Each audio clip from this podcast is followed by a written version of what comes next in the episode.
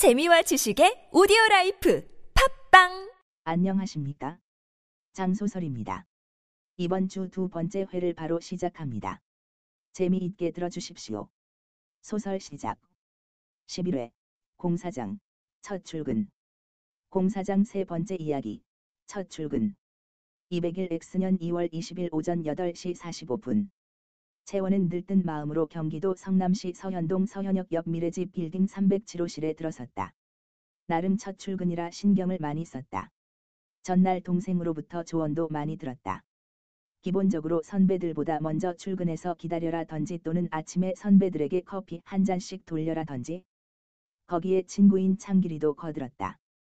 회사에서 어떤 일이 있어도 먼저 나서지 말고 선배가 시키는 일 위주로 하라는 둥등등. 이것저것 듣다 보니 채원은 직접 몇 년 동안 회사 생활 한 것과 같은 착각이 일 정도였다. 채원은 동생이나 창길이 조언처럼 보이기 위한 것과 수동적인 회사 생활을 할 마음은 없지만 그래서 기본 예의로 출근 시간보다 15분 먼저 와서 대기할 마음으로 서둘려 출근했다. 그리고 사무실에 들어서자마자 씩씩하고 활기찬 목소리로 인사했다. 안녕하십니까? 좋은 아침입니다. 응. 아무도 없네. 뭐야 아무도 없잖아. 나 여기 입사한 거 맞아. 면접 때 보안이 어떠니? 비밀 보장이 어떠니 그러더니 문도 잠겨 있지 않고 허술하네. 혹 농락 당한 거 아냐? 에이 아니겠지? 나 한 사람 농락하기 위해 이렇게까지 하겠어. 그나저나 뭐 하고 있지? 그냥 여기 있으면 되나? 에이 모르겠다 기다리다 보면 누군가 오겠지 뭐 기다려보자. 채원이 빈 사무실에서 이것저것 구경하며 30분쯤 있었을 때 밖에서 누구 오는 발자국 소리가 났다. 그리고 바로 문이 열리며 들어오는 사람은 미스 김이란 아가씨였다. 채원은 자동적으로 벌떡 일어서서 인사를 했다. 안녕하십니까? 좋은 아침입니다. 어. 벌써 왔네요. 안녕하세요. 한채원 씨죠. 전 김채희라 해요. 반가워요. 자신을 김채희라고 소개한 미스 김은 채원을 보고 괜스레 웃으며 좀 지나치다 싶을 정도로 반가워했다. 하지만 채원은 그런 것을 눈치채지 못하고 긴장해서 반 굳은 사람처럼 인사했다. 그럴 수밖에 없는 것이 채원은 학교 생활 외에 단체 생활이라곤 군대 있을 때가 유일했기 때문에 군기가 바짝 든 것처럼 반쯤 얼어 있었다. 네 반갑습니다. 한채원이라 합니다. 앞으로 잘 부탁드립니다. 채원 씨가 앞으로 잘 부탁해야 할 사람은 제가 아니고 정재형 단장님이십니다. 그분이 모든 걸 잘 가르쳐 드릴 겁니다. 저는 채원 씨가 CEC에서 활동 잘 할 수 있도록 기본적인 것들을 스포트 해 드릴 겁니다. 앞으로 잘 지내요. 호호. 네. 알겠습니다. 그런데 정재형 씨가 단장님이었습니까? 몰랐어요. 그분이 훈련소 단장님이십니다. 훈련소에 가면 훈련 내용이나 일정 등을 그분이 다 관리할 겁니다. 오늘 처음 오셨으니 저와 커피나 한 잔 해요. 김채희가 커피 한 잔 하자는 말에 채원은 긴장이 좀 풀렸다. 긴장이 풀리니까 조금 전에 자신이 너무 뻣뻣하게 굳어 있었다는 생각이 들어서 멋쩍어 하며 말했다. 아, 네. 커피는 후배인 제가 뽑아오겠습니다. 채원이 밖으로 커피를 뽑으러 나가는 동안에 김채희는 자신의 책상 서랍으로 가서 신분증과 패스를 꺼내서 사무실 중앙에 있는 회의용 탁자로 가서 앉았다. 그러는 동안에 채원은 캔 커피 두 캔을 뽑아서 김채희가 앉은 탁자로 왔다. 채원은 커피 캔 하나를 직접 따서 두 손으로 김채희에게 주고는 맞은편 의자에 앉았다.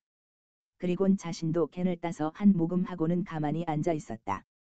그러자 김채희가 먼저 말을 꺼냈다. 한채원 씨, 앞으로 채원 씨가 해야 할 일정과 규칙에 대해서 간단하게 말씀드릴게요.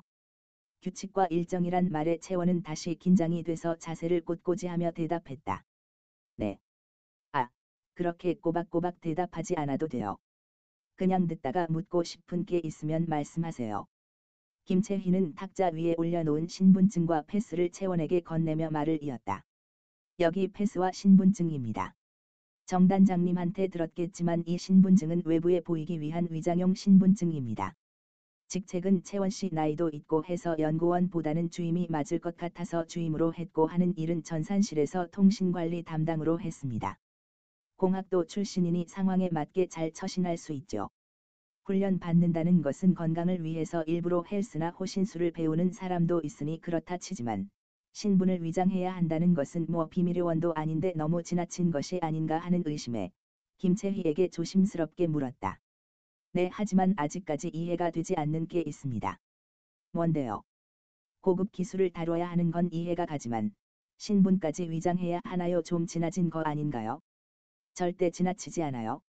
만약 신분이 드러난 직원이 있다면 경쟁단체에서 100%그 사람에게 접촉해 올 겁니다. 문제는 경쟁단체에서 처음에는 그 사람을 회유하겠지만 회유해서 안 되면 그 다음엔 그 사람에게 해를 끼칠 것입니다. 그러면 CEC 입장에서는 이래저래 손해입니다. 그래서 아예 누가 누군지 모르게 신분을 위장하게 한 거죠. 이렇게 하는 건 CEC의 손실을 막기 위하기도 하지만 직원들 신변의 안전에도 중요하기 때문에 절대로 지나치지 않은 것입니다. 위장 신분에 대해서 김채희가 너무 술술 쉽게 또는 미리 준비된 것처럼 설명이 나오니 그냥 넘어가려고 했는데 훈련에 대해서도 물어봐야겠다고 생각했다. 이전에 정재형 단장과 면접을 볼 때 정 단장이 설명해 줬지만 뭔가 숨기는 것이 있는 것 같아서 거림직했었다. 그래서 김채희에게 물어보면 그런 것이 해소될까 해서였다. 그러면 CEC가 군대도 아닌데 훈련은 왜 받아야 하나요?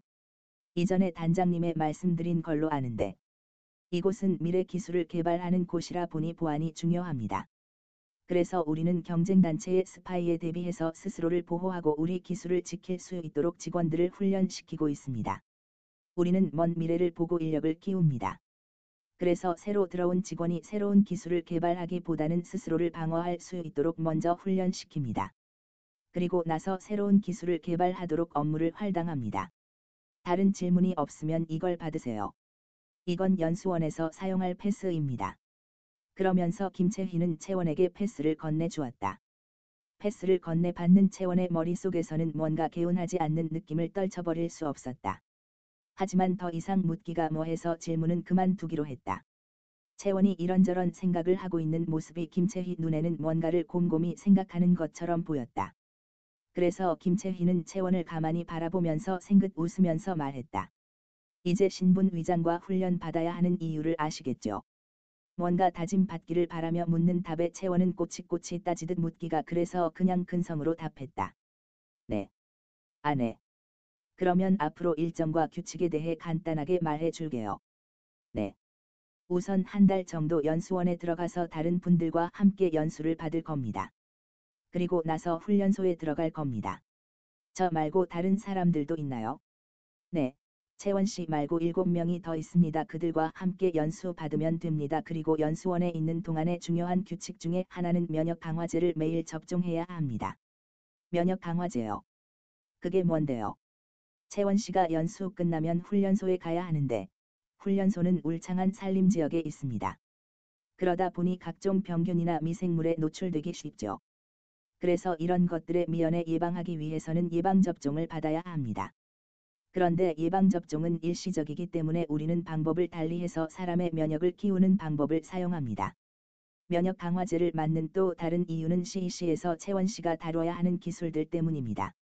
여기서 다뤄야 하는 기술은 전자와 물리학, 화학, 생물학 등과 같이 다양한 분야입니다. 이런 분야에서 생물학 같은 분야는 알려지지 않은 미생물이나 바이러스들도 취급해야 합니다. 그리고 화학 분야를 다룰 때도 마찬가지고 물리 쪽도 마찬가지입니다. 그래서 면역 강화를 시키는 것이 채원 씨 몸을 보호하기 위해서 필수적이죠. 김채희는 캔 커피를 한 모금하고 일어서더니 옆에 세워져 있는 캐비닛으로 갔다. 거기서 금속성 상자를 가져와서 뚜껑을 열어 탁자 위에 놨다. 탁자 위에 놓인 상자 뚜껑에는 한채원이라고 적혀 있었다. 김채희는 상자 속에서 시계처럼 생긴 장치를 꺼내서 채원에게 건넸다. 이걸 착용해요. 채원이 시계처럼 생긴 장치를 받아서 손목에 착용했다. 누가 봐도 그냥 시계처럼 생겨서 착용하는 방법을 굳이 누가 말 안 해도 알 수 있었다. 그러는 동안에 김채희는 상자에서 주사위를 꺼냈다. 주사위 속에는 아주 맑은 청색의 액체가 들어 있었다. 김채희는 채원에게 말했다. 첫 번째 면역 강화제입니다. 팔을 걷어주세요. 이거 괜찮은 건가요?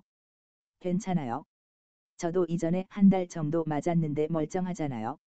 누구나 주사위를 보면 고개를 옆으로 돌리거나 눈을 감아서 보지 않으려고 한다. 채원은 눈을 꼭 감고 눈 주위에 힘을 꽉 주는 모습이 귀엽게 보여서인지 김채희는 빙그레 웃으며 말했다. 보기보단 겁이 많네요. 호호.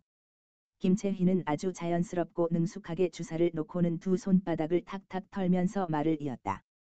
조금 전에 준 시계처럼 생긴 장치는 채원 씨 건강을 상시로 체크하는 기계입니다. 평상시에는 시계로 사용할 수 있고 다른 여러 기능들이 있는데 그것은 나중에 훈련소에서 단장님에게 들으세요. 우선 면역 접종하고 나서 건강을 체크해야 하니 채원 씨는 그냥 시계로 사용하세요. 자 연수원에 들어가기 위해 필요한 것은 다 했어요. 참 그리고 오늘 단장님은 오늘 안 오십니다. 그러니 이따가 연수원에 바로 출발하면 되니 그 동안 여기서 저와 놀아요. 호호. 소설 끝. 이번 주도 재미있게 들어주셔서 감사합니다. 한 주 잘 보내시고 다음 주 뵙겠습니다. 지금까지 장소설이었습니다.